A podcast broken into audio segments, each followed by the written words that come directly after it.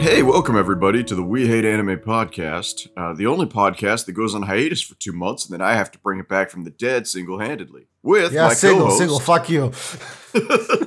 with my co-host Titty Witty. Yeah, wait, wait, wait, wait, that's me. Yeah, yeah. So, uh, fun fact: podcast isn't dead. Uh, it, I mean, it is. I we got it on life support right now. That's what we're doing. However, uh, Tid and I are the only people that actually work like the American dream of nine to five, Monday to Friday. Uh, we've been trying to get everybody else involved, but Sudoku's like, "Hey, uh, you know, I, I want to have the baby," and so now I got the baby, and I got no free time. I'm trying to be a responsible part. Fuck you. I don't watch anime anymore. Yeah, it's it's really weird watching uh like the equivalent of a mental zoomer be a responsible dad. Like I didn't expect this to happen.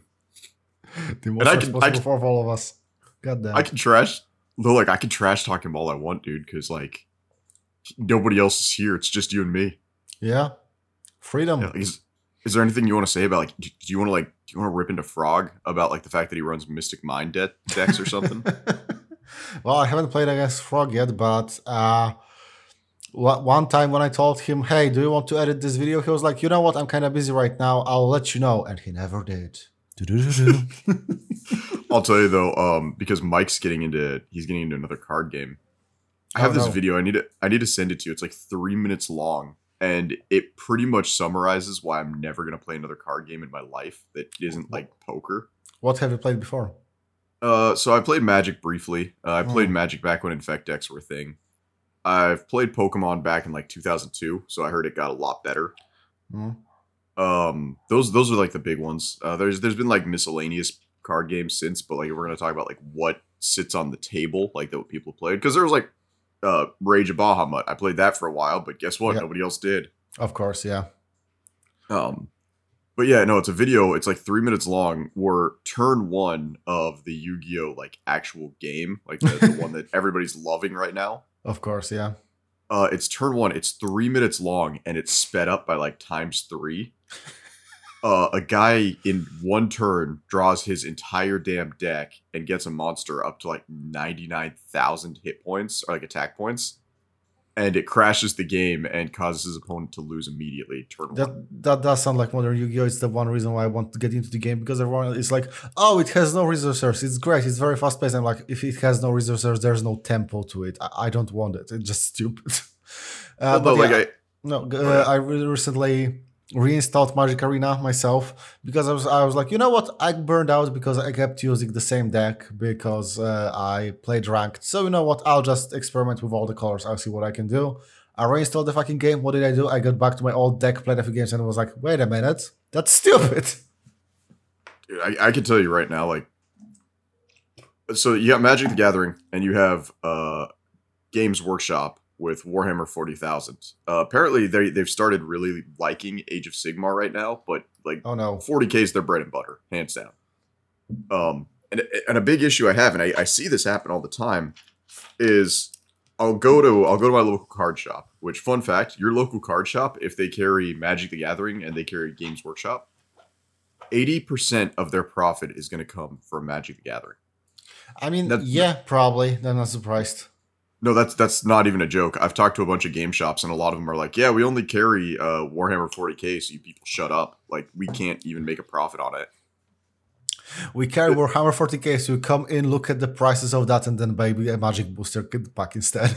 No, basically, that's exactly what happens. Um, I know. because Magic. That's what happened to me. Yeah, well, it's it's um. So I I see these people like every time a Magic the Gathering launch party comes out, and I'm not I understand. I'm not gonna dab on somebody for their financial situation, but I don't think I've ever seen a guy uh, who plays Magic the Gathering drive a car worth more than like nine thousand dollars. And and and understand like. I, I'm not singling people out here and being like, oh yeah, only poor people play Magic the Gathering, but I'm saying like there is probably a financial demographic for Magic the Gathering, and Magic the Gathering is super predatory to those people. Yep. Because what is it like every three months, an entire pack, like a- an entire era of cards rotates out of uh, competition? Entire set, yeah. So basically, the rotation is uh, anything for the past six sets, I believe. So a year and a half, that's valid. And after uh, after that, it can only be played in standards uh, for in formats like modern or legacy or shit that uses you know all the cards up to a, a certain year. So uh, yeah, good luck.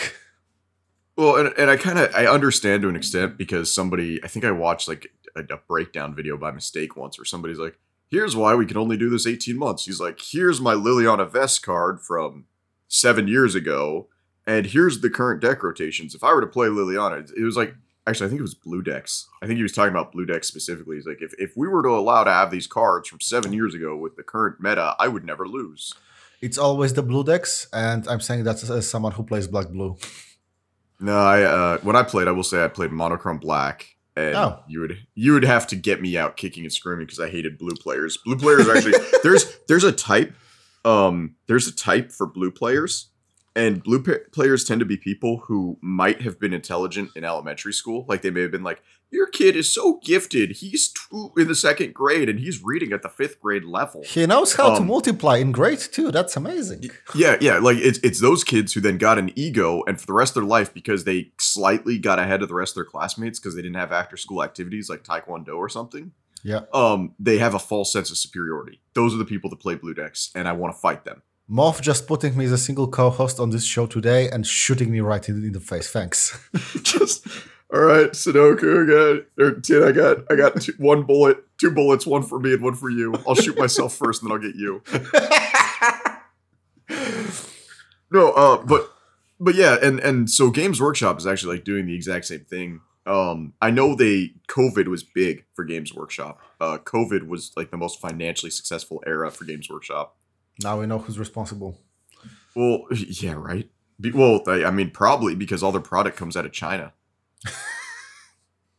um, fun fact: I actually know a couple of recasting websites. Um, I will always advocate for piracy, and Games Workshop has gotten too much of an ego lately. So if you want third-party recasts, just come find me on Discord, and I'll, I'll get you the links.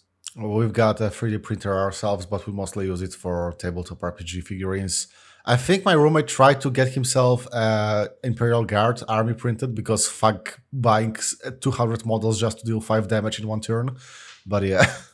Dude, I play orcs. Um, my issue with 3D printers, and this is as somebody who actually paints models. 3D printers are not as good for painting models as you'd think, unless you want to really over bake your models. And what I mean Oh, by yeah. that is you have to print your models, and generally you don't want to hollow them at all. Like if, if you're if you're printing a model that you intend to paint, you're not going to hollow it at all. And then when you put it under your uh, when you put it under your UV your UV lamp, you want to bake it for like probably five ten minutes to the point where it's like brittle enough that it's going to break, because otherwise the model's going to eat your paint. Yeah, the resin Um, is kind of bad for that, right? Since it's liquid. Makes yeah, sense. and and and and the same thing happens uh, right now. So you have, I would say, Warhammer Games Workshop is number one played tabletop RPG right now, and then I would say number two is probably BattleTech, Hmm? and number three is Warhammer or War Machine Hordes. Um, resin models, which Games Workshop has a couple of resin models, it eats your primer. If you don't prime those models, you're going to be painting and you'll do your base layer, and then all of a sudden, like half your base layer will have seeped into the resin. It goes.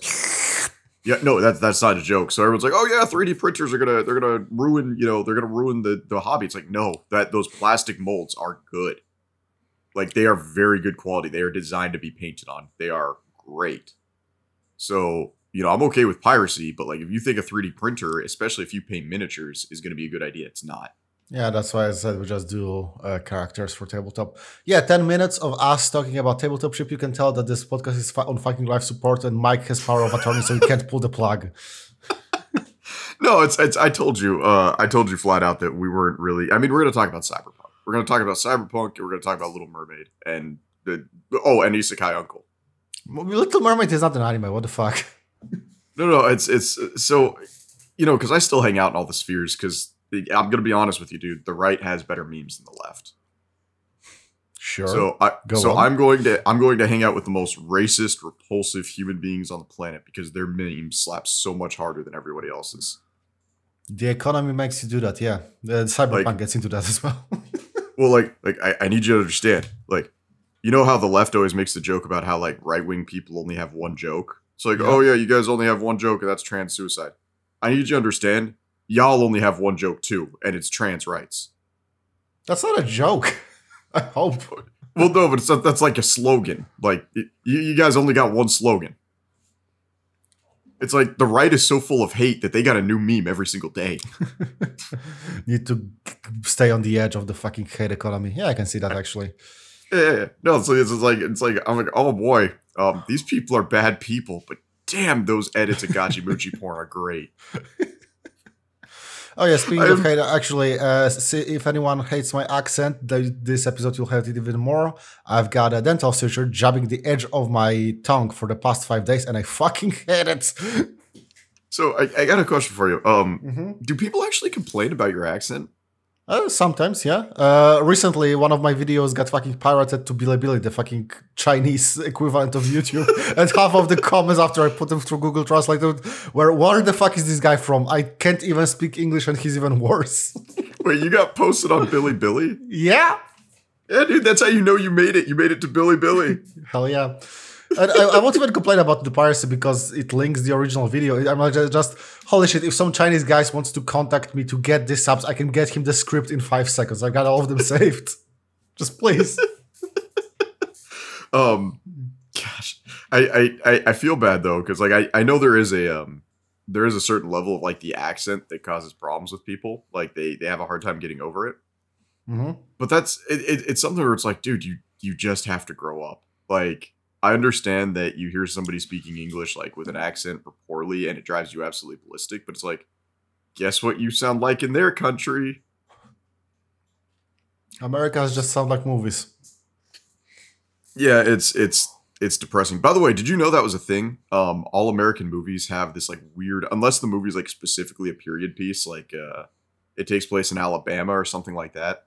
A pure There's is a- in Alabama. Hmm. Well, there's there's a there's a term for it. I think it's called like the uh, the Atlantic accent or something. It's a fake Oh, yeah. accent that Hollywood created. I mean, I can believe that because it has the same cadence and feel to it as theater kids who try to read their fucking play about, I don't know, farting into a cake that takes three acts in the very pompous and in a clear tone to make sure the audience understands. The Hollywood accent is very similar to that. Yeah, and it's called the Mid Atlantic accent. So it was it's an artificial accent that was created. Wait, was Hollywood is like- on the west coast. Why is the fuck is it Atlantic? Atlantic is in the east. I got no idea, man. I, I really don't. Um, speaking of Hollywood, though, I, I have a theory, and I wish Mike was here so that he could like threaten to murder me because I, I think I'm gonna say it to you, and you're just gonna agree with me. okay. Um, so right now, uh, people are apparently unhappy with the Little Mermaid casting. I don't know. Have you have you heard this? Have you heard about this? Have you seen this? Have you heard about it? no, never. People being mad about the black actress? No, I would never. Impossible. Um, you know, uh, first off, I, I don't think I've seen like a live action Disney movie since The Jungle Book when like I, the, the the two working neurons in my brain put two and two together, and I said, "Oh yeah, these are these exist solely for copyright protection." Because you, you know that's why they're doing that, right? yeah, of course, it's IP protection. Why else? Yeah, it's it's uh, copyright protection. That's what Disney's good at. That's what Disney's known for. Live Um, action Lion King, which is fully CG. Oh man, that was terrible. I I think actually I did see The Lion King, but like, I, I, I you know, I, I these movies aren't for me. Um, but people are losing their mind. Uh, the the constant joke that I see, and this is this is a repeated regurgitated joke that the right likes to use, is they get told they need a ginger, uh, they need a ginger actress, but the casting director is dyslexic. Yeah, I, Yeah. Think, I think I've seen that one. Yeah. Um, I actually have a. I, I have a different theory. Actually, All right, you ready for this? Mhm. Uh, redheads don't got no damn money. Well, no, they're Irish. Why would they have money? All they've got Yeah, is exactly. potatoes They and famine. spend they spend it all potatoes and car bombs. Um, no, no. Uh, Oh, speaking I- of, yeah, uh, happy fucking whatever to all the Irish people. The queen is fucking dead. uh, I'm actually more excited for the Egyptians. Oh yeah, hell yeah. Honestly, we can be excited for the entire world right now. No, no, no. You know why I'm excited for the Egyptians, right? I mean, I know what the Brit- British did. In, oh, do you, do you mean they can take all the things back from the British Museum? No, no, no, no, no, no, no, no. Um, so you you know the Queen killed Princess Diana, right? Yeah, of course. Yeah. She, do you know why she killed Princess Diana? Because she's a bitch. She was dating an Egyptian. Oh, she was That's like why- an Egyptian, and that's why she got crushed. Well, that was the joke when uh Prince Henry or Prince Harry uh, when he started dating like that one chick, like Angela Merkel or whatever her name is. Yeah. Um, sh- the joke, like, because you all see whenever you see a picture of the Queen looking at her, like the Queen had like a look of pure disgust on her face, Wow, what a surprise. and it was like, "I killed my own daughter for less." Was like the caption. yep. Oh, Yep. Yeah, no, it's uh I, I guess everybody online celebrating. I don't actually care. So, you know, if, if you're happy the Queen's dead, more power to you. I care because I fucking work for the British. Every time I turn my work mic on, I hear the automated, we're very sorry for the passing of her Queen Majesty. And I'm like, fuck off. Um, I will say though, I have heard some horror stories about uh people now in the UK, now that the Queen's dead, that they're really worried about what the government's going to do, like during the time of mourning. Uh huh. Like? Like have you have, wait, have you heard about this? No, go on. I, I need to Okay. hear this to verify this. I'm- Mike's gonna lose his mind because like the one time he's not here, it's a political podcast. Um, so so the Queen's dead, and so they have like they they created a bank holiday uh for her death, and Yep, that bank 19th. holiday was spont. Well, no, it was it was spontaneous. It was like yeah, we're gonna have a bank holiday this day, whatever. Mhm. And a bunch of people got uh surgeries that they had had scheduled ten months in advance canceled. Yeah, yeah, that happened. Uh, the bank holiday is 19th, the Monday, and uh, every time I'm at work, I'm like, "Oh yeah, we'll call back Monday," and everyone, uh, my, the customer is silent for a second. They're like, "But that's the Queen's funeral." I was, "Oh yeah, right, I forgot. Sorry." Yeah, so I I, I heard uh, that's just the tip of the iceberg. That they're really worried that the um that they're going to pass a, pass a bunch of laws through Parliament and uh, stuff like that. Like, I, I have heard that the Queen passing is going to be an attempt uh, by the state to take more power away from the people. I mean, I wouldn't be surprised, but the entire affair is a lot of the UK government showing their ass. Uh, aside from the you know fun fact that the Queen met the new Prime Minister and she fucking died a few hours later, which is great.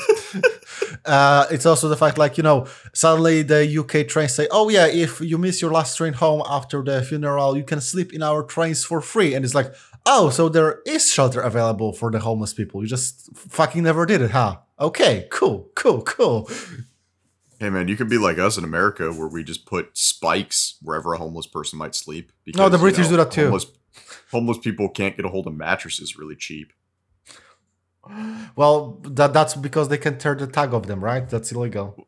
Well, no, that's that's that's the thing is like if you um so they put a bunch of spikes to stop the homeless people from like sleeping under bridges and whatnot instead of you know like putting better funding towards homeless projects. Wow. Uh, so they would just like raid uh, mattresses out of dumpsters and throw them on the spikes. I mean, that makes sense. Yeah. Uh, there there is hostile architecture everywhere. Uh, recently, when we've been in uh, Wrocław uh, here in Poland, the, the benches there were just you know this oldest train station that looks like a fucking castle in a Hollywood movie. Just architecture that is 500 years old. All the benches metal with holes and armrests. Like fuck you. Yeah, the armrests are the ones where it's like you know they don't want somebody to lay down there and sleep. yeah. And I'm like, I, I don't get it because like normal human beings sleep. Like I'm I'm in airports all the time for my job. Mhm. and you, you just look uh and and people are sleeping dudes in business suits are sprawled across four benches sleeping That's me. so yeah so i, I don't get it um but but back to the little mermaid um gingers make up like uh redheads uh people with red hair make up like 0.3 percent of the population um Oh, they no, are are we getting into diversity statistics now? Oh no. no, no, no, no, no, no, no, no, no, no, no. So they ain't got no money. 0.3% of the population. Uh, How many famous redheads do you know? Like, how many famous redheads are there? It's like Carrot Top. That's it. Uh, Alexander the Great from the Fate series? No, no, no, no. Currently alive. Currently alive. okay. Carrot Top. That's it. That's all you got. We got Carrot Top. I mean, yeah, David Bowie died. Yeah, David Bowie's dead. We got Carrot Top. So, uh, and Carrot Top is currently like on so much trenbolone, it's not even funny. So, they don't got no damn money. So, if we replace one demographic with another that tends to spend more money, we're gonna make more money. I mean, yeah, sure, that that works. Yeah, yeah. It's I don't I don't feel like that. You know, like uh, because I'm, I'm sure you were worried when I brought up the Little Mermaid. I was getting into like critical race theory or something. But no, No, no, no. I, I know you better than that, but at the same time, I'm very ashamed that you know me well enough that you pose any, no matter how bullshit theory, as long as it rests on okay, but they do this as a way to extract capital. I'll be like, Yeah, you know what? I can believe that. Mike's listening to this a week from now, and he's like, "Why?" He's like, "I let Moth have the reins twice now, and he did an abortion movie, and he talked about critical race theory in The Little Mermaid." Don't tell the Mike, but we're trying to make him pull the plug. He has the power. I like you guys. I, I, do. I just wish that you and I were the only ones who ever had any free time because we could record this episode like what three weeks ago. I feel really fucking stupid because last time I was on this podcast was uh, I said, "Oh yeah, yeah, I, I, won't be here for the next episode or two. I'm getting married, and this is the next episode." Fuck you guys. By the way, congratulations on the marriage. Thank you, thank you. It was great. I never want to do it again. Yeah, that's actually my wife and I were talking about that. Uh, I want to say like two months ago. And for anybody listening who's like planning on getting married, I'm gonna be honest with you. Like, I've I've met like one, maybe two bridezillas in my entire life that have to have their like marriage about them. Mm-hmm. I would say most people just want the fact that they're married out of the way so they can get the tax benefit. Like, yeah. So there's nothing wrong doing like just a justice of the peace wedding or doing like a small chapel with like eight members of your family. We've been together for nine years. The law just hasn't got up. But the issue in our case was that yeah, we want to just you know a small wedding, the close family, some friends. That's nice. Okay, Tid, what is the closest family for you? Oh, it's eighty people. My dad has eight siblings. All of them have families. I have good relationships with all of them. Some of them flew from fucking USA uh, here to get here. I can't diss that. Damn. Yeah, I, yeah, that's that's that's how the Mormon wedding was too. Like uh, on my family side, it was like me, uh, my family, and then my uncle and one of my aunts because like nobody was gonna fly to Germany to see me get married. Oh. Um, and then my and then my wife's family. Meanwhile, so like my whole wedding party was like maybe nine people in total. My mm-hmm. wife's wedding party was like 40. So we had the gender swapped version of what we had. Yeah, basically, it's like it's Mormons are eco terrorists. we are we are invasive abso- species. Oh, we absolutely are. We came into like every single one of your cities, took your white women, and left when you exiled us with your women. like the Romans did, keeping the we had, alive. We had a seven to one female to male ratio by the time we got to Utah, and we knew it. oh man! All right, so story time. Before before we talk anime, do you want to do yeah, story sure. time? Go on. Okay. All right, those of you who don't know, everybody should know. Um, my job is I go out to the middle of nowhere and fix medical equipment, and I'm incredibly good at my job. However, I always get stories uh, whenever I go out into the middle of nowhere, and I'm not going to tell you where I was for any of these stories because the communities are so small that if for whatever reason you could pinpoint where I was, you could probably dox these people. Um, so one of the places I have to get to, you have to fly a plane into another city. So you have to get on Alaska Airlines. You have to fly a plane out to the middle of nowhere, no no cell service whatsoever, mm-hmm. and then you have to find a private charter and pay them to fly to the town that I was going to. Mm-hmm. Uh, this town has a population so small, like you could have like a, a Motel Six in the middle of nowhere with like 50 rooms, and the population wouldn't even fill that Motel Six. okay, yeah. Um, so so I'm sitting here and I'm sitting here waiting for my flight, and I sit down, and a woman comes in, and this woman looks like uh, she kind of looks like a human boiler. Like she was really short, she was really stout, and she just she looked like she was 600 pounds crammed into four foot like seven body size. Mm-hmm. Like, and I don't mean like she was like uber fat or anything. I just felt like she was dense like I felt like if I tried to lift her up, I couldn't because like in this small frame there was like her her sure her like every uh muscle or like every mo- molecule in her body was worth like three normal molecules. She was a big girl. Yeah, that, that, that no, happens. I, no, but that's not the thing. It's like it's not that she was a big girl. I would say she was a compressed girl. okay, you just yeah, so this, could, could feel the power radiating off from her. Yeah, I could I could feel like the the density of a neutron star just looking at her. I'm like this. I understand. I'm not calling her fat. I'm just saying like she looked dense physically. yeah, getcha. Um, yeah. So she comes in. She looks like she just got hit by like an ice cream truck. Um, mm-hmm. because she like limps in, and she goes up to the front counter and she looks at the guy and she's like, "I want to go home." And now understand, like this airline flies to like seven villages, so home is a very vague term. Mm-hmm. And uh, the guy's like, "Okay, you got any money?" And she's like, "No." He goes, "Well, this ain't a charity." He's like, "Either you know, get the council to pay for you, or get out of here." And uh, she goes, "Call my man." And so I kind of start zoning out at this point because I think I was playing Parkitect. Mm-hmm. Um, and so I hear the phone call, and the guy's like, "Hey, uh, are you so and so?" And it's a one way phone call. I can't hear what the guy's saying. He's Mhm. like, "Yeah, I got a woman here. Says you're her man." And then he pauses. He's like, "I'm not sure." He's like, "Is your name?" I think he said like Rhonda or something. He's like, "Is your name Yeah. Rhonda?" And she's like, "Yeah." He pauses, and I hear the guy say, "He's like, well, I can't smell her from here." and uh, the woman yells like, "Damn it, Daniel, I'm sober."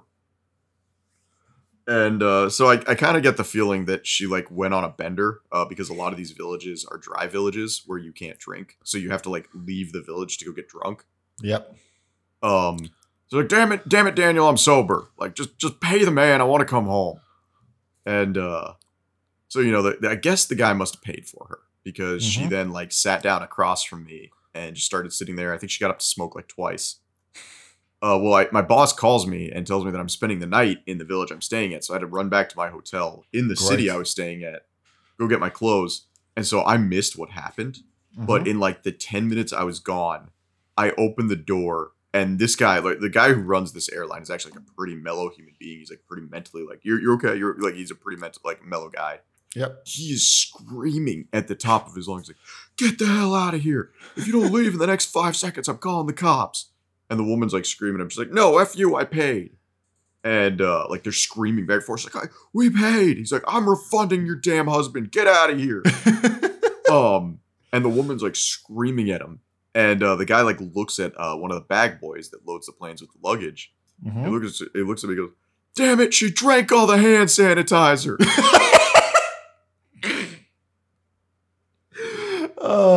just- god.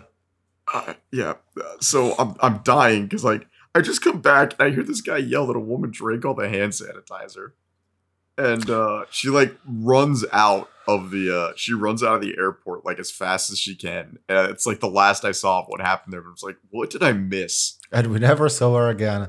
Yeah, the Yeah. benders do it, the, do that to you. Uh, there is the old joke in Poland that you're not 18 unless you've woken up on a fishing ship going to Norway or something uh, after you woke up.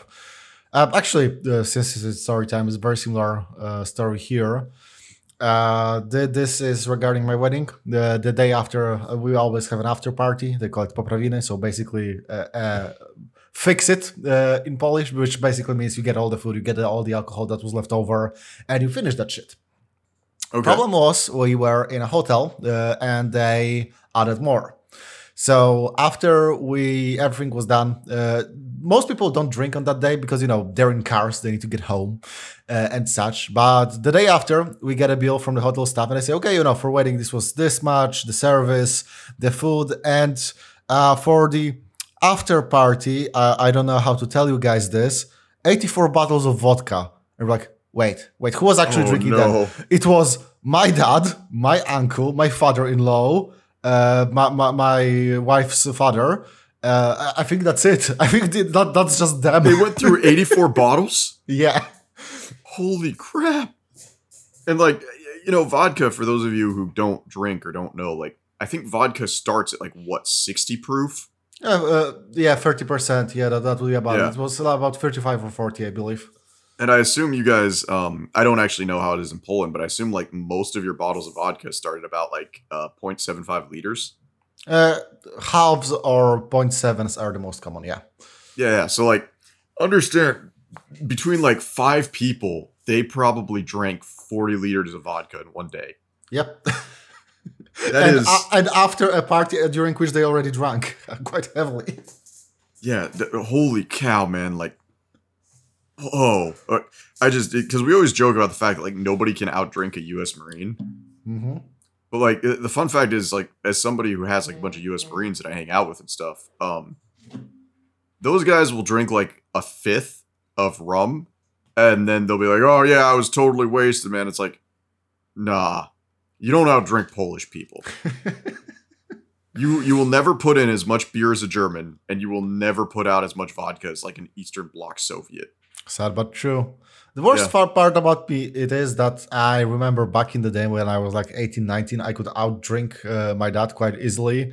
But ever since I moved out, I only drink at weddings and funerals, so my tolerance just went through the floor. You know, I'm, I'm proud of you though. Um, as somebody who hasn't drunk in probably close to two decades at this point, like I'm proud. Oh, of you. neat. Yeah. No, I uh, I actually have an addictive personality, so like I try to keep the number of vices uh, down to a minimum. Right now, Okay. it's like pretty much just caffeine and working out. You're telling me that I've been smoking a vape all the, the past half hour here. All right. Um. So we got story time out of the way. Uh, we got the Little Mermaid out of the way, and we crapped on people who play Magic the Gathering. I think it's been a pretty productive episode for just thirty minutes. That's what we do. yeah, yeah. Uh. So do we, so do we want to talk about Isekai Uncle before we talk about Edgerunner? Hell yeah! Actually, um, with Isekai Uncle, I think the last episode we watched was four. So like I got, got, got a Oh. good handle on that, but I'm not sure what's You've- after that. So okay, so I'm, I'm just gonna fill you in, and then we'll fill the audience in. And this is Mhm. not how we should probably do it, but I'm gonna do it anyway. Um, you know how he has that rewind ability where Yep. he can retell the thing. Mhm. So they do something uh, that's very typical for these types of animes because this is a harem. Like at the end of the day, this this anime is a harem. He gets three women by I want to say episode seven that all like tag along and you know they they they insult him, but they all want to bone him. It's a beautiful harem because it has two harem protagonists who realize the other one is dense and doesn't know shit about love, but not about themselves. It's great. Oh, it's so good. It's so good. But um, oh man, I I loved I loved when his uncle was talking about the plot of Evangelion. it's like trying to explain. He's like, Did you know really likes Asuka likes Asuka. kanji? okay. Um, but he has that rewind ability, so he starts rewinding because they basically do like an ecchi episode. I think it was like Mhm. episode six is where they do like this ecchi episode where he like strips both the ice princess and the elf and like all this stuff.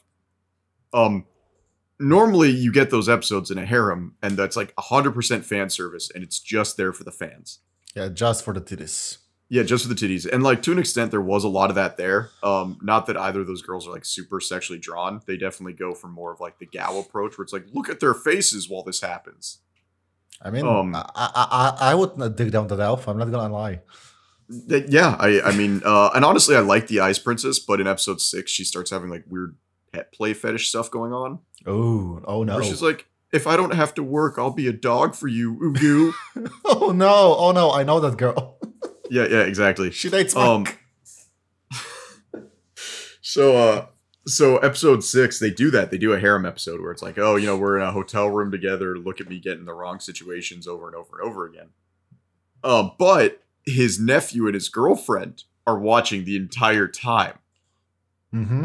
And so the entire time it keeps switches between like these looks of just sheer judgment and like, what is wrong with my uncle? So it's it's they they do uh they do do the harem episode, um, but then they do it like in a way where it's like, oh yeah, look, uh, normal people think harem episodes are weird. Mm-hmm. So it's it's good. Uh, Isekai Uncle. So for those of you who don't know, it's uh, it, it- I feel like t- describing an anime as like it's an isekai, but is pretty much Yeah. describing every isekai out there. But It's it's a- yeah, he, here the it's it's an isekai, but also a reverse isekai because he, he comes back. I don't know. Well, it it's an isekai, but he's a vending machine. Like it, it's just there's so much isekai. It's an isekai, but he goes back to his own time by healing time and sticks a hot poking iron in the princess's vajayjay. it's an isekai, but actually he didn't travel to this world. It's just fantasy, you fuck. Yeah. So uh yeah, it's it's I, I don't like it. I, I don't like isekais. Actually the one last season I really enjoyed. Um it was uh, the one where he was a mob character. He get he got reincarnated into his little sister's Otome game. Yeah, yeah, yeah. We And- watched that for the season. I remember. Yeah, yeah, it's it's like it was like a complete. I wasn't here for the seasonal. Uh, it was a total matriarchy, and uh, I love that one. That was actually a pretty good isekai. God, I But- wish I could be treated as an object by woman. God damn it. Yeah, right. Give me that Bene Gesserit wife. But uh, no. So isekai uncle. The premise is uh, a guy gets isekai, but his body stays behind uh, in a coma, hmm and then he spends I think it's twenty years because it was like 1998 to 2018. I want to say. I think it was uh, 17 because he was 17 when he got uh, got. He didn't even know he has a nephew, and now his nephew is like 18. So something like Yeah, lines. So it's um so he'd been in a coma for 20 years. Uh, I think it was 1997 because that was when Sega was still kicking and they weren't in their death throes, which is Yeah. weirdly relevant to this. Oh, so he, My he first love was Sonic and Tails. oh, so 1997 he gets put into a coma and he wakes up 20 years later and he swears he's from an isekai, uh, or he swears he got isekai, and uh, his uh, his his nephew doesn't believe him, and he's like trying to cast magic in his hospital room, and he can't. Uh, and then he figures out how to talk to the spirits in the human world again, like our world. Yeah, And just so- Japanese, you fuck. Yeah, and so he's a he's a really good. Uh, he's a, he he he won basically. When he was in the other world, he became the ultimate hero, and he did everything the ultimate hero needed to accomplish. Uh, but a- and so he comes back, and he's still completely socially inept. And you found out that he was like totally socially inept the whole time he was there too. Everyone mistreated him and hated him because uh, it was a world full of beautiful people. Yeah, and he looks And like a he- typical guy with so they thought, oh no, it's an orc. Yeah, exactly. Um, but and and you'll discover this. I want to say episode six or seven. hmm uh, you find out that when you get isekai, the god of the world grants everybody a gift. Typical, yeah. Yeah, so apparently a lot of people had isekai before him. Uh, so everybody gets a gift, and the god got bored and put the gift on automated. So like when you showed up, like the first thing you wished for is what you got. and his uncle wished for the ability to understand what everybody was saying. Ah, I so see. he has uh so he has he has the ability to translate um but the the because because everybody has to get a, uh, a stupid isekai power that's broken yeah, of course. his isekai power is that he can communicate with anything and so he starts communicating with the spirits that control magic in the world Oh, that's how he got, he got so broken. Because yeah, Yeah, he, he's the only one invoking spirits so far. That's true. yeah and, and he will be the only one who invokes spirits so Cool. uh it's That's actually he's- really cool. I like that. Yeah. Yeah, so it's like he has a broken power, but it's like the dumbest thing imaginable. Uh, but it's it's my anime of the season, hands down. Uh, out of everything we're watching this season, weirdly enough, I dropped a lot this season. What did you it's drop? pretty much. Uh, well, there was um, Shine On Bakumatsu Boys. I dropped. hmm Um, that was that was the biggest one. I could look because pretty much everything on Crunchyroll I dropped. I dropped Tokyo Mew Mew. Uh, I dropped Call of the Night. You dropped Call of the Night. Why? Come on, because it's just fan service. It's it's. I don't like mental masturbation that exists for lonely guys to like feel not lonely for a bit. I'm not lonely, but uh, damn, I wish a woman kicked me out of the window and grabbed me to the air and then dragged my ass across the night sky. I'm not gonna lie. Uh, I pushed my luck with my wife and watched Vermeil in Gold for as long as I could with her.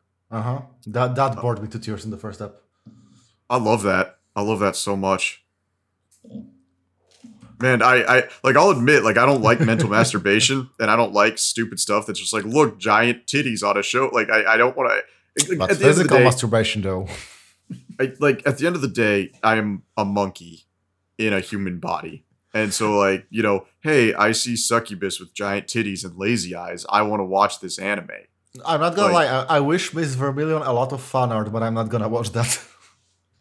Uh, yeah, I wish Vermilion and Gold a lot of fan art, but and yeah, it does get boring. It it doesn't have a good animation budget. It's just there for ecchi. Um, but that female lead is perfect. Ten out of ten character design. Not gonna lie, yeah, that's true. I think with that, uh, the thing that put me off was like, uh, it got me exactly what I expected, and then there was like, oh yeah, it's gonna be a fight, and then you don't even see that, and I was like, oh, oh, I see. Not Yeah. yeah. gonna give me that, huh? Okay. Well, at one point, one of the characters drinks an invisibility potion, so they don't have to animate her like sneaking past a dragon or a, a Cerberus. um, no. So Vermilion and Gold, I I kind of liked, but I like I could tell I was pushing my limit with because I watch all my stuff with my wife. Mhm. That's the reason I still haven't watched Baki to this day, is because my wife hates Baki. Oh, oh Yeah. no. Um. I mean, I haven't so- seen it either. but not, So we not dropped Vermilion and Gold. Um. We dropped it. We just we pretty much just dropped everything this season. The only things we're watching is Made in Abyss, Isekai Uncle, and I think there's like oh the new season of Overlord. Congratulations! It took us four seasons and ten years for him to meet a new player. Oh shit, that's a mix-up. Yeah, so ten years, four seasons, and he finally ran into another player. I only watched the first season. I don't intend to go on, but hey, nice. Uh, Something it- happening. it's it's it's I don't know as far as isekais go because everything's an isekai now. It's Overlord's not bad. It's it's I'm I'm trying to figure out how I would define Overlord. Um it's kind of like when I was a kid, I enjoyed watching Dexter's Laboratory and I enjoyed watching a lot of the shows that were on Cartoon Network and whatnot. Uh huh. And if Ed, Edd n Eddy came on, I wouldn't turn it off, but I didn't care to watch Ed, Edd n Eddy. And that's how I feel about Overlord. Is like if a new episode comes out and I got nothing else I'm watching at the time, I'll watch the new episode of Overlord. Hmm. I see. I mean, Oh. I appreciate the main character being a skeleton. That's always a plus. But hmm. Well, the last Isekai where it was a giant skeleton was terrible. oh no. Skull Knight in another world or whatever it was called. Oh yeah, that shit. I remember. Yeah. Ho- holy fuck. We did watch so that bad. for the season as well. It was so boring. I was so bored I quit after one episode. Um Wow, one keeps jumping. Oh, the new JoJo, uh part part 6 part 2. Uh can we talk about how Netflix killed JoJo? yeah, it's horrible. I haven't seen part two. It was precisely because of that. It's uh, come on. Well, they they released part 1 and then they announced that it's going to be a like a what, a 4 month hiatus yeah. and then they just dropped part 2. They just dropped it. There was no fanfare. It was just like, "Oh, by the way, part 2 is on Netflix now." Later. Yay. and part two is amazing. Like, I honestly, uh, part six might be my favorite part uh, so far. Like, I love Joseph Joestar; he's my favorite JoJo. Mhm. But part six may very rapidly become my favorite part. Jolyne is great. I really like the first part so far. I haven't read the manga. I'm a plebeian. Uh, but yeah, well, I need to get onto that. I also need to get on Made in Abyss because I know it's out there. Uh, we just haven't had the time to watch it. We've been watching Made in X Abyss Files. is Made in Abyss is so uncomfortable. Of course, it is.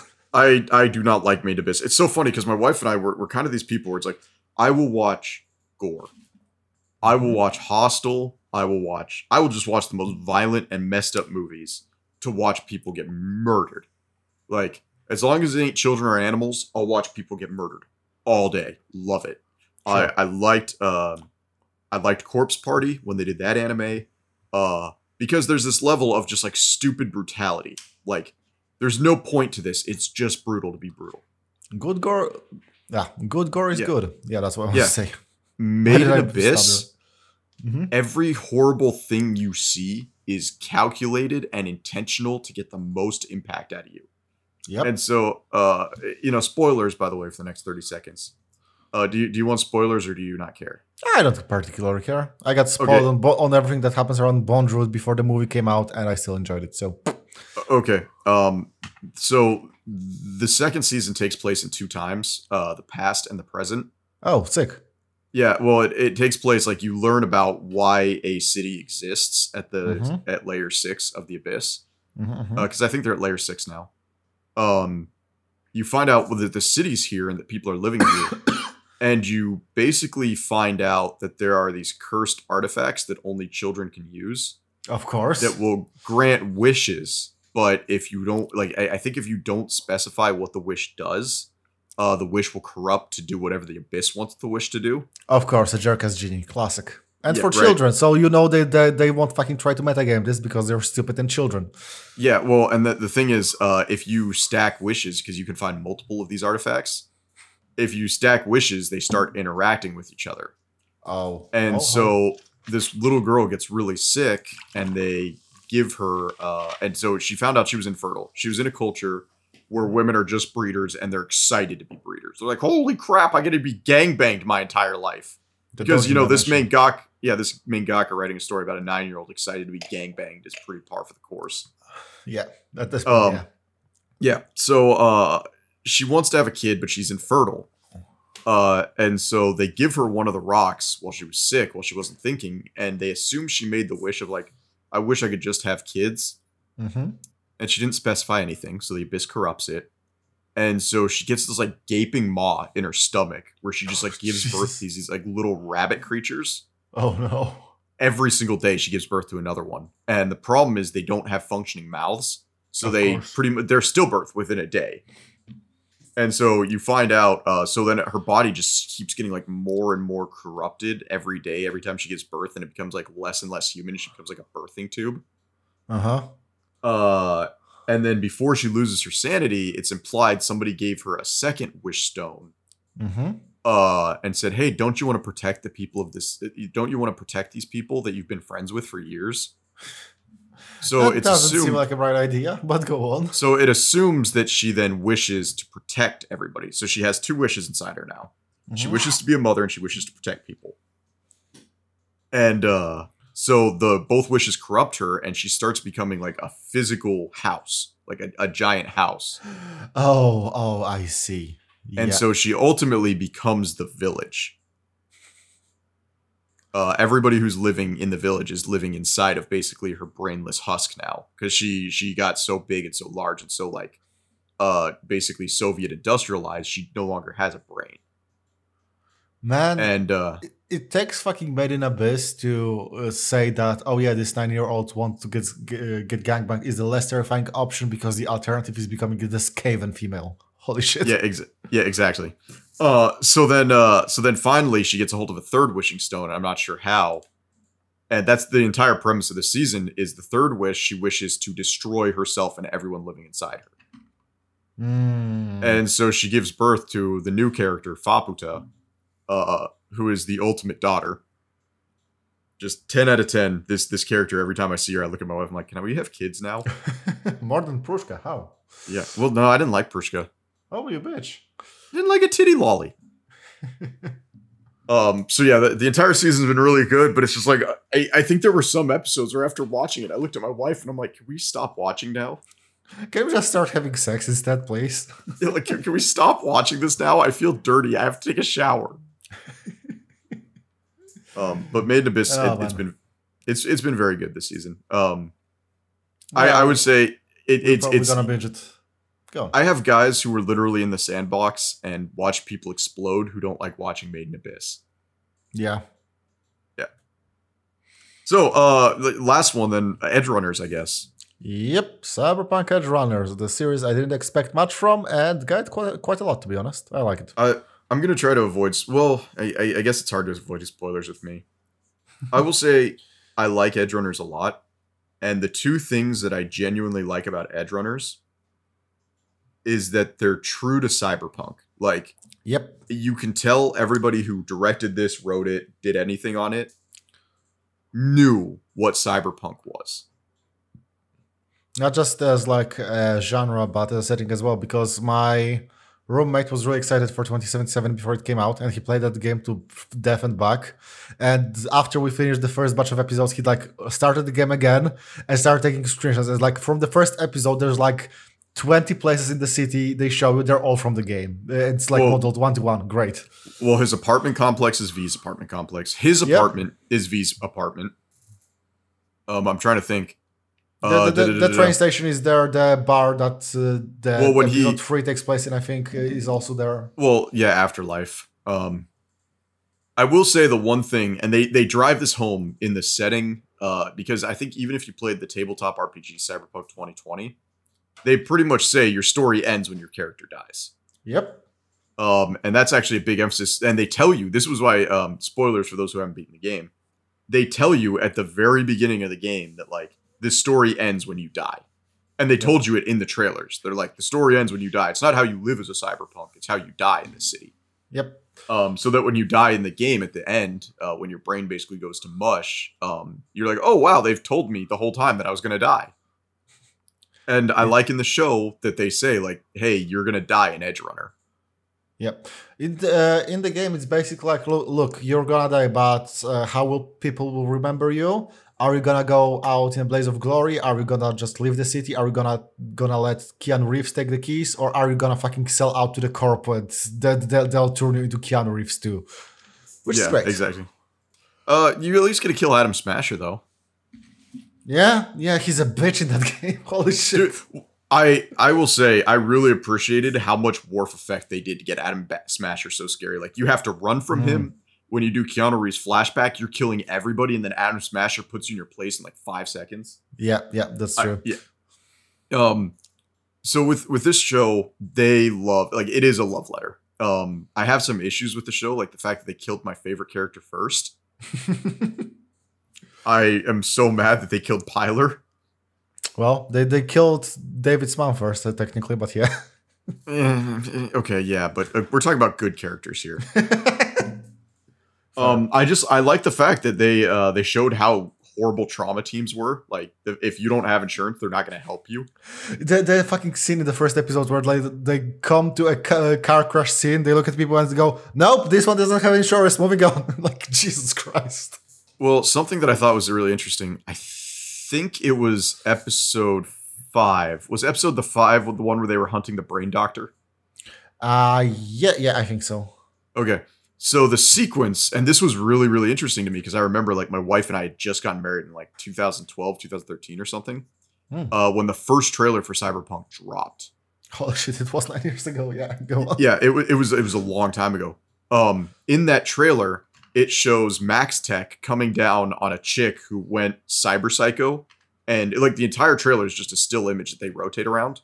Mm-hmm. Um, it's a chick who went cyber psycho and is sitting in the middle of the street with dead bodies around her with mantis arms, and uh, MaxTac is basically shutting her down. Like that's the entire trailer. Uh, as bullets uh, placed in the background, and at the end, she's part of the MaxTac. She- They didn't kill her; she joined the team. oh, was that what happened? Yeah, Oh, I thought they killed her. Um, but in episode five, when he's reliving that brain dance, that's that exact scene from the trailer. it is. Yeah, yeah. yeah. Uh, uh, the you don't realize it first because it is his character instead of her, but it is pretty much him. It's great. Yes. So th- there are a lot of love letters. You know what's funny? It's more of a homage to that trailer than the fucking game did because MaxTac never shows up aside from one side quest where they do nothing. It sucks. Uh, I thought they sh- I thought they showed up that if your police rating got high enough, they would. Come There is no police rating. Yes, there is. yeah, you you um, Go go you, play the game and shoot a cop and watch what happens. You turn a corner and they disappear. Well, no, but if you if you decide to GTA it like when you were a kid, it gets worse. I don't know. Like if you don't if you don't run from the cops, it progressively gets worse. the the rating states uh, in a place for, for for so sure that I never got to see it, and I played the whole game to completion. So I don't know. Maybe. Yeah, no, I get. Um, I, I, man, I'm just thinking about it. My biggest issue with it, um, when it comes right down to it, is you have two characters. It's it's the story of David and Lucy, and and you watched episode seven, right? Yep. And so David has so much character development, uh, even to the point where his entire body develops, Yeah, it's great. and I feel like Lucy doesn't go anywhere. And and Yeah, we she- haven't we haven't seen it to the end, but like Mhm. I, I really you introduce Lucy, and Lucy is a person. She is very much a human being. Like uh, she's got personalities. They have her do the whole thing where she like kicks out of a uh, an ambulance backwards in a gurney and rides down the street while he's tripping out from an overdose. the manic dream pixie girl of cyberpunk, and it was all an act. Yeah, and it was it was great. Uh, you know all these things they did with her, episode one, episode two, episode three, and even her backstory. You learn later on, like why she's a good net runner. Um, all this is great, but the moment she becomes David's girl, uh, all that is Lucy goes away. I mean, the Netrunner backstory that came after that, but at the same time, I think that they really front loaded uh, her story, and that's why you might feel like it uh, because the camera focuses more on David from that point onward. Yeah, but like okay, but I would say like you have Pilar. Pilar made it three whole episodes and died, and I felt like I knew who Pilar was better than I knew who Lucy is, who who is still alive at the point of like me, because I guess everybody dies by the end. But like, um, I I I know who Pilar was. I knew who he was inside and out. He was a great character. I know who Rebecca is. I knew who Maine was. I knew who Rodeo was, or what was her name? Uh, Oreo, Rolio. Dario, Dorio, yeah, I knew who Dorio was. Ma- ma- ma- Maine's girlfriend, right? Yeah. Yeah, yeah, Maine's girlfriend. Um, I knew who Dorio was. I knew who all these characters were. Lucy is just like I'm here to be David's love interest. She wants to go to the moon. Yeah, I want to go to the moon. I, I I'm I'm mad at corporations because they made me a child farming incident. um, like I, I, Lucy could have been a much better character than she was, but because she has to be David's girlfriend, she's not a good character. Yeah, I'm kind of conflicted in what I want to say about Edgerunners because I, I really like it, and I like it in big part because of how breakneck the pacing is. Because in Oh ten episodes they, they really squeeze a lot, but at the same time I feel like they don't ge- give all characters the screen time they can give because of that. So it's a mixed bag. By the way, um, I I want to say episode five where uh he wakes up in the Ripper Docks like brain dance and he's surrounded by dead bodies. I got very nervous very fast Yeah, because you remember uh the scene in the game where you have to go into a snuff brain dance. yeah. Yeah, I'm watching that and I'm like, I don't want to do this. No, not again, not again, please. Yeah, not again. I'm not. I'm not here for this. I already went through one mass murderer's dreams. Please, thank you. That that's enough. yeah, I don't I don't need to do this again. Uh, one other thing I will like, I, I do at the end of the day, I would give this a nine out of ten. It is all style, no substance. Um, you are not here to feel bad for the characters as they die. You are here to enjoy a. s- I'm this gonna is like some- Redline. This Yeah. is like Redline. It's beautiful. It's fun to look at, but there's nothing going on. I mean, I think I'm gonna repeat what I'm. I'll probably say when I finish it today, uh, which is I think this is like an 80s OVA. It's both to the wall, it's gore, it's very fast, it's beautifully animated bit when it comes to bodies or mechanical parts, and Yeah. the story is decent. I, I like the characters, but at the same time, uh, it's not gonna change my life in any way. But holy shit, will I remember that fuck, uh, that fucking moment when Maine just pulls out an arm cannon and splashes a dude all over the ground. Holy shit. Oh my gosh. Yeah. No. Uh, or or like the sequence where you just like see a person get ripped apart, like point by point by point, like just from the explosion.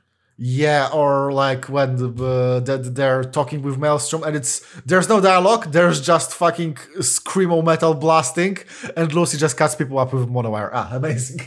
Or uh, I, I actually think the sequence that I thought was probably the best done is was in episode seven where it showed David going up against like the hulking cyborg, Uh-huh. and it showed their exchange in slow motion where they're like he's dodging the hammer, he's like getting ready to uppercut him, like all this stuff. And then they show it, it ends, and then they rewind it and show it from the perspective of everyone else. Yeah, it's it's split second everything happens. Yeah, exactly. And I love that. Um, it's great. another thing that I truly, genuinely appreciate. It, this is going to sound really weird, but I really like Dorio. and the reason, great. well, no, the reason I like her is because that character, ninety percent of the time, especially if an American got a hold of her, um, she would have been a lesbian. I see where you're going. No, no, she she she would have been a lesbian, um, because of her her type of character. Um, Yep. and and and one of my wife's biggest complaints, and even mine, is that a lot of times, uh, you have really good, really powerful female characters, and they they're like the type of characters that I feel like a lot of girls should want to aspire to be, and they go, okay, because you're strong, because you're big, you're obviously a lesbian. Yeah, I see, I see, I see. Yeah, Yeah, that, that- that's a valid complaint. It's it's like why can't you make the, the why can't you make the crappy little manic pixie dream girl in the corner the lesbian? Like why does she have to be the vanilla love interest? I don't want to bone that. I want to bone the eight foot tall mountain. That's why Brienne of Tarth was such a good character. Dario is a huge buff woman, and her man is even bigger and buffier. It's perfect. Well, did you see? I, I didn't realize her legs were cybernetic until the very end. Hmm. Yeah, but um, I I really like Dorio. I really appreciate what they did with her as a character. Um, I my wife was grossed out the entire time, but the scene where her and Maine are making out and Maine's having a phone call with yeah, that's great. Bad moment, kid. Bad moment. yeah, I, I, I so far, and I probably will to the end. I enjoy cyberpunk, I'll- and my wife, like my wife, who's not even super into it because it's all style, no substance. She's taking stills from the show to use with her art because of how well drawn everything is, like how Yes. well colored, how well drawn. the colors, the posing, and the movement of characters is beautiful. And uh, I'm glad you're more or less as far as I am because every time Rebecca pulls out guns, uh, runs them dry, and then pulls out bigger guns, it's like. I think my biggest issue with Rebecca is they establish what every character on the team does. Uh, Dorio and Maine were muscle. Uh, Pilar, I guess uh, he was a techie. He wasn't a net runner. He was a techie. he, he was a techie and he did explosives, yeah. Yeah. Um, they kind of ex- uh, David's the runner. Uh, like he's the actual runner. They have Rebecca, and Rebecca's supposed to be the guns expert, and I don't think I've ever seen her hit anything. she pro- provides what's it called? Covering fire. Yeah, I was gonna say she is the definition of suppressing fire, because I don't think she's ever hit anything once. Um, I also like that when they do the time skip, you see that she's become her brother. Yeah, yeah, she, she does the same party tricks and also got buff, got The hands. mech arms. Yeah, it's great. I thought it was adorable when she walked on her hands over to David. That was a great scene. Well, want to have a drink? I'm not good at just playing friends, you know? And like, damn, damn, David. no, it's it's it's good. Uh, one of the other sequences because you could just you could pull this apart and find beautiful scene after beautiful scene. But at the very end of episode six, it reminded me of something Vince Gilligan would do because he dashed into the car with Maine's left hand. Uh, he gets into the car and they drive away, and it cuts to his face, and all of it is a still image except for his eyes. Yeah, yeah, yeah, yeah. And like, it, it, there's there's no there's like I said, I've been saying this the whole time. It's all style, no substance. There's no substance to this anime. And so even a character having a traumatic experience doesn't mean anything because it's so like um Sure. but the look of trauma in David's eyes was so well done that even for an anime with no emotional impact whatsoever, that felt great. I, I think it, it- it's impacting me emotionally quite a bit. I, as I said, I grew to like these characters a lot, and even if I didn't know them for very long, they make a strong impression. But episode six in general is just like everything that they portray there with the cyberpsychosis and that finality is just perfect. It's really great. Yeah, I, I, I like it a lot. Um, Also, yeah, spe- speaking of actually, the fact that they decided to convey cyberpsychosis in the animation by the eyes getting all fucked up and multiplying when somebody looks at you, it's I, I don't know how they got to that, but I like it. I love it. It's so Ghost in the Shell. It's not even funny. it it really was the whole time I was watching. I'm like this just seems like Ghost in the Shell, like somebody snapping. Yeah, yeah. So I would I would definitely recommend um because I believe it or not, I don't actually watch stuff anymore. Like um if I'm not playing video games or basically just like listening to Red Letter Media on YouTube, I'm pretty much not watching anything anymore. I'm getting disconnected from a lot of media, but I am Moffy- binging Cyberpunk. Moff is like, we gotta record, we gotta record. No, I didn't watch shit. Why do you ask? Well, like I told you, like I'm watching Isekai Uncle, I'm watching Yeah, Made in yeah. Abyss, and I'm, I'm still watching One Piece. Oh, yeah, I suppose. Uh, no, I'm pretty much in the same boat. Like as I said, um, nowadays we've mostly been watching X Files, and that's not very anime. Yeah. Uh, but uh, I'm glad we got to sit down and do something, anything today because I missed you guys. At- At least ju- ju- today it's just you, but hopefully next time it will be more. Yeah, and I'm I really and like I said at the beginning of this episode, like I didn't even do a Patreon plug, and Mike is probably gonna want to like string my nuts for that. But this episode is just to let you guys know we're not dead. Um, we're not dead. We all work. Um, and Titty and I are the only ones who. By the way, the reason I call you Titty is because pronouncing your name as your like weird Polish spelling is like I can't do it. I'm physically incapable of making my tongue bounce like that. Wanna know a secret? It's impossible in Polish as well. That's the trick. I like that video I sent you about like the Nazi officer trying to enter a Polish dude's name. Grzegorz Bryczyszykiewicz. Powiat Łękołody, Chrzęstosowice. It's a classic Polish movie. It's called uh, How I Started World War II, and it's basically about a guy bumbling his way through the entire period and causing shit by being a bumbling idiot. It's great. So it's it's Mr. Bean. Yeah, pretty much, but uh, he, it's much more intentional than Mr. Bean because th- that's not his real name, but he's trying to troll that Nazi officer by, by Okay. using that name. Yeah, that's uh actually it's funny you should mention this. Uh, so I don't watch stuff, but in all the years, because my dad was a huge British cinephile, he was like a BBC file, which I realize like out of context sounds horrible. Um, he loved British programming. Like he he watched uh, Mad Adder. Uh, he watched the original Doctor Who's back in the day, back when it was still black and white. Mhm. Um, m- he loved Monty Python. Like my dad loved British television. In all this time, he never showed me a show called Spitting Image, which I guess was like one of the UK's most popular satires. Okay, have as someone who who's also very much into Monty Python, I never heard of that. So go on. Okay, Spitting Image is a puppet show. It's it's a very um it's a very heavily satirical puppet show, and it's definitely left leaning. Like if you have left leaning politics, you'll probably like Spitting Image more than a conservative. Um, because I mean it's it's British humor, like it, and and understand this is actually something that that's really interesting. Um, I know nobody likes Count Dankula here. Um, I know even mentioning his name, people don't like him. Yeah. Uh, but Count Dankula is famous for saying he's like, you guys don't understand. You all think like you guys here are they like, oh yeah, Count Dankula is based and he's right wing. He's like, if I took my politics that I have now in the UK, you know, I'm, I'm considered like very right wing here in the UK. Yep. If I went to America, you guys would call me a liberal cuck. Um, and and it's true because if you actually like hear some of Count Dankula's, I, I know he's got like some really messed up politics because he's just a troll.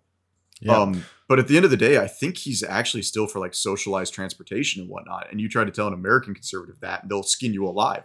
Yeah, pretty much. I don't appreciate him mostly because, uh, especially recently, with the Roe and Wade. I think I think the, his first in- instinct was Oh to throw, throw people online, and you know what? No, not the time. do do No, that no, no, no, no, no, no, because he did it again. He did it again when the queen died. Did you see what happened? No, no, no, I didn't.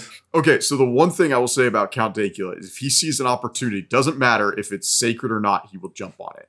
So I, I always appreciate when somebody is an unabashed troll, like when they when they are 100% there to troll. hmm And so when Roe versus Wade happened, he pretended to be a Supreme Court justice. hmm And everybody was believing it too because he even changed his picture. Uh, yeah, yeah, you yeah. know, I saw that. that, that that's what I meant Yeah. exactly. when the queen died, he pretended to be like a nobile, like an actual like British nobile. Yeah. And it, it was something like I, I don't remember exactly what happened because believe it or not, I don't pay attention to a lot of this stuff anymore. But he pretended to be a British noble involved in her death. hmm And I, I guess like all of Twitter was believing that he was like, you know, incompetently responsible for bumbling her medication or something. Oh, that shit. Yeah, I also saw the news item that Samuel Hyde, MD, was responsible for the treatment. Speaking of which, um, I've I've really lost my favor for Sam Hyde in recent years. oh, really? Why? Uh, well, I, I liked Sam Hyde a lot when he was doing uh, Million Dollar Extreme, Mhm. But there's there's there's this point where it's like, oh wow, you actually hate women. Oh no. Well, like so, like I, I enjoyed Million Dollar Extreme, and out of context, without knowing who Sam Hyde is, a lot of skits are really funny. Like the coffee table skit. I think the coffee table skit is one of the funniest like skits. You know which one I'm talking about, right? Yeah, yeah. The one where they're at the dinner party and he trips the dude's wife and like hits her in the. If you watch it frame by frame, not only does he trip her, he like slams his beer bottle against her head as she goes down. Oh god. And he's like talking to him. He's like, "Hey man, your wife broke my coffee table." He's like, "But you tripped my wife." It's it is it is the dumbest skit, but you find out that like he act like uh, the more you watch him, the more you're like, "Oh yeah, you're actually a bad person." Hmm. Like you no. hate women. You, I- I mean, like his whole thing with Hassan Piker right now. Like I, I don't know who either of these people are. Uh, I assume Hassan's a piece of crap because I saw him like uh, Hassan reacts to the Queen's death, and it was like the worst YouTube thumbnail I'd ever seen. You can't trust anyone that does that thumbnails with their face on it. They, they, they're Yeah. not respectable people. Yeah, so like I, I, I, I, I I'm kind of burned out on Sam Hyde. He's a bad. He's a person who, like I, I can honestly when when when he when Million Dollar Extreme first got dropped by uh Adult Swim, I didn't get it because my mindset was like, why is Eric Andre still on Adult Swim then? Like he's hyper political too. Uh, because he went to the DNC and the RNC during the 2020 elections and clowned on Mhm. everybody. And so I, I didn't get it, but like years later, I'm like, okay, yeah, I can see why you'd want to drop Sam Hyde. I see. I'll be honest. All I know about Sam Hyde are the fucking memes that blame him for everything. For everything that some poor, for some poor guy had a comedian. No, uh, he is, uh, he, he is, um, I, I mean, it, it's hard to really describe it without like my buddies that getting at me, being like, oh, you, you, you go into the leftists, you, get- you, you could become the liberal cock," And I'm like, no, I, I really just, I'm burned out on Sam Hyde. Like I'm, I, I don't find him entertaining anymore. Politics are which comedian you laugh at, and the more you laugh, the more left or right wing you are. That, that's Oh, all there is. Well, I'll be honest with you, I've never met a funny left wing comedian. Wait, I think the- wait. the- well, I, I'm short circuiting in my brain now, but I don't remember any names and I can't bring any counter examples. Damn it! Well, Bo Burnham's definitely left leaning, and my biggest issue with Bo Burnham is he thinks he's God's gift to the world, and even though he dabs on it, he's like, "Oh, look, I'm acknowledging that as a male comedian, I think I'm the best thing ever." But it's like, but you do. Yeah, Like, it's it's not a meme when you actually think that, uh, Monty Python, I guess. I don't know. and, and maybe Robin Williams, because. Robin Williams is timeless, and I love him. But uh, yeah, there you go, Mike. There you go, Mike. You're not in an episode, and Tid and I civilly talk about politics. Get wrecked, nerd. Impossible. Yeah, right. So I I think that's it, man. Uh, anything else you got? Uh, no, watch my garbage. that's it. Yep.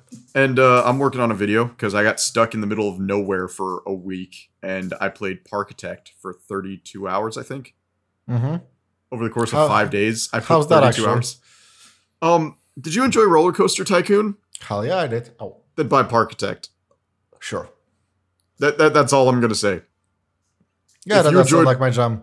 Recently, Yeah, I bought a game that was called Tavern Master, which is still in early release, because I thought, oh hey, building Wait, tavern. is it- uh, yep. Is it. Tavern Master or is it um one sec, I have it on GOG. I think I know what you're talking about. I'll pull it up GOG while we talk right now. Uh, go, go ahead, keep going. No, no, I just want to say that uh, it seemed like a fun idea, you know, building a tavern as- like a city builder, uh, but they definitely undercook a lot of their systems. And I built barracks with nothing but wooden furniture and scarce uh, uh, decorations there. Uh, But because it was so fucking dense, I still got enough prestige to get the king and the queen sh- sit on my shitty desks and, and eat food. So, eh. Uh, I'm actually going to talk about this. Uh, own games. I'm actually like pulling it up right now. Uh, Crossroads Inn. Is that what it's called? No, the one I played is Tavern Master. What is Crossroads Inn? Never mind. Uh, never mind. Uh, Crossroads Okay. Inn was big because it's like, hey, we're gonna create this this tavern simulator, and then like they're later like, by the way, if you pay a dollar, you can watch your guests have sex in their rooms. Oh, base. I need to buy that. Yeah, I'm like, what the hell? Like, what is this? Um, no. So you'll, you, you, I'm working on a video for it right now, and I probably shouldn't admit this because that's going to guarantee that I'll never finish the video. Classic. In Parkitect, um, I had a theory because you know you can always like I've been cheesing this game because once you play something for enough hours, you just start cheesing it unrepentantly. mm-hmm. Um, I've been cheesing the ever living daylights out of it, and so I was curious about because they want to see decoration, they want to see immersion. So what I Mhm. did is I completely decorated my park uh, with the ground was made out of magma rocks, so it looked like a burning hell. and my Sure. rule was that I could only decorate with uh, corrugated steel and rocks.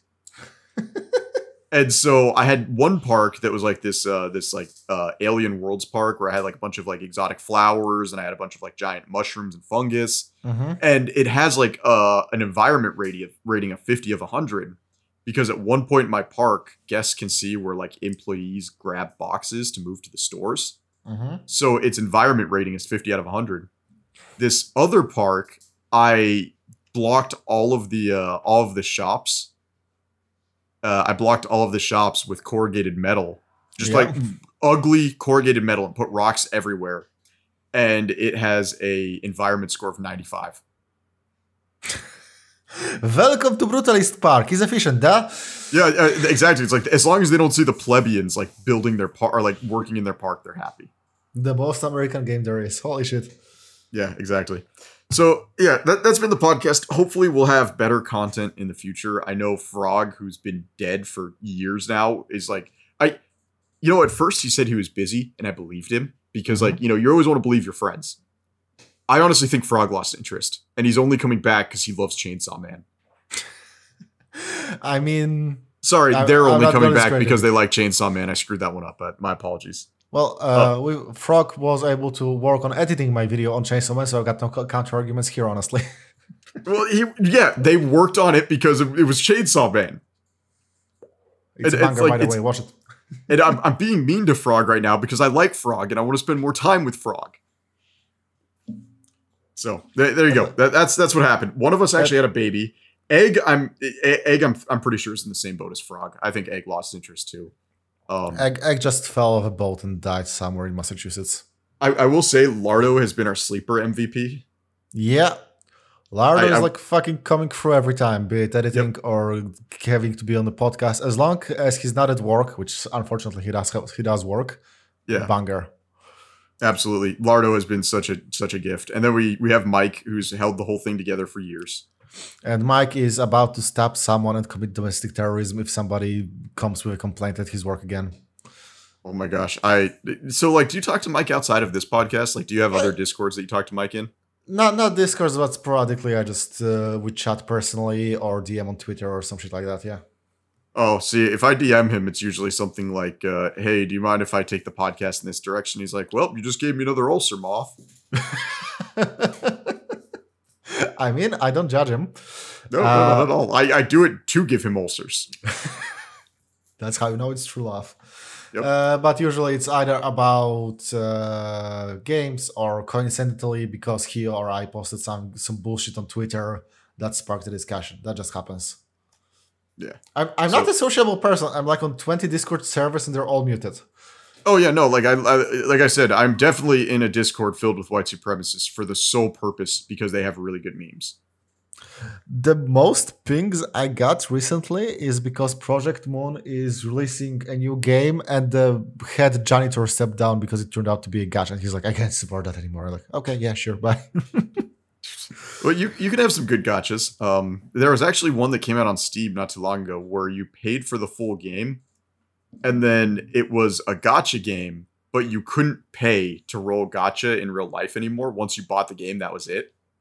what was that? Holocure? Uh, I, I don't I don't remember. Uh, one of my buddies and I talked about it a while ago. It's it's just uh it's a gacha game. It's a gacha waifu game, but you pay for the game and then you will eventually get all the waifus inside of it because it's single player. That's based. Yeah, it's, it was kind of cool. Um, yep. So now I'm gonna go play Cyberpunk 2077 because I'm stuck at the Panam missions right now and it keeps breaking my game. Panam for whatever reason, dude. My save is like, uh, my save is like two years old, Oh, yeah. and yeah. uh, Panam randomly stops driving all the time. oh god uh i recently i actually because of Edgerunners i recently was like hey can we all agree that judy uh, is better than Kerry who is better than river because just because he's a fucking cop and he's still better than Panam. and everyone, everyone was like yeah yeah actually why are the best love interest in the game gay that's not fair I, I've kind of grown up a bit, and I'm I'm kind of of the opinion anymore where like I don't need a romance in my video games.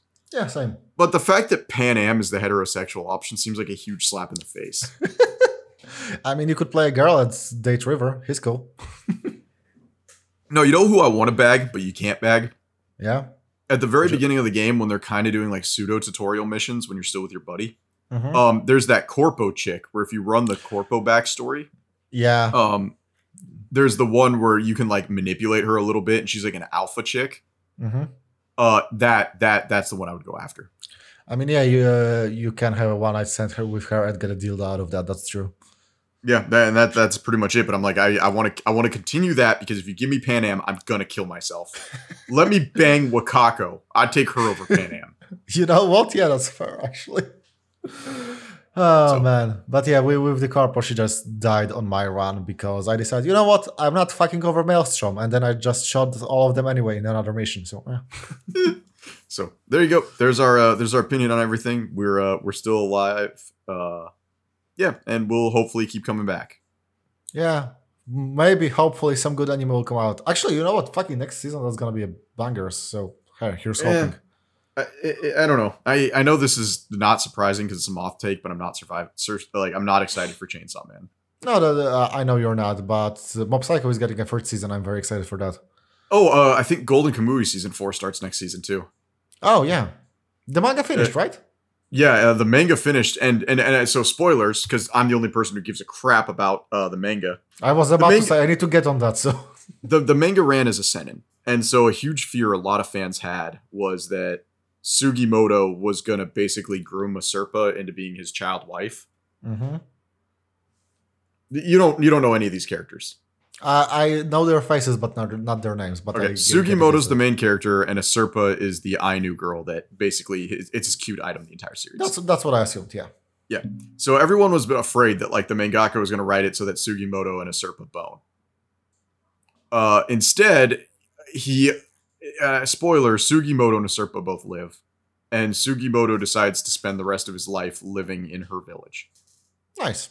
Yeah, so it's it's uh, it's like the ending that everybody's like, "Holy crap! He didn't groom a child and he didn't die! Yay!" Woo! So, for once. Yeah. Right. So, uh, yep. There we go. There's been the podcast. Not excited for Chainsaw Man. Expect me to complain about it when the episode airs. See you then. Yep. See you next time. Bye-bye. しないで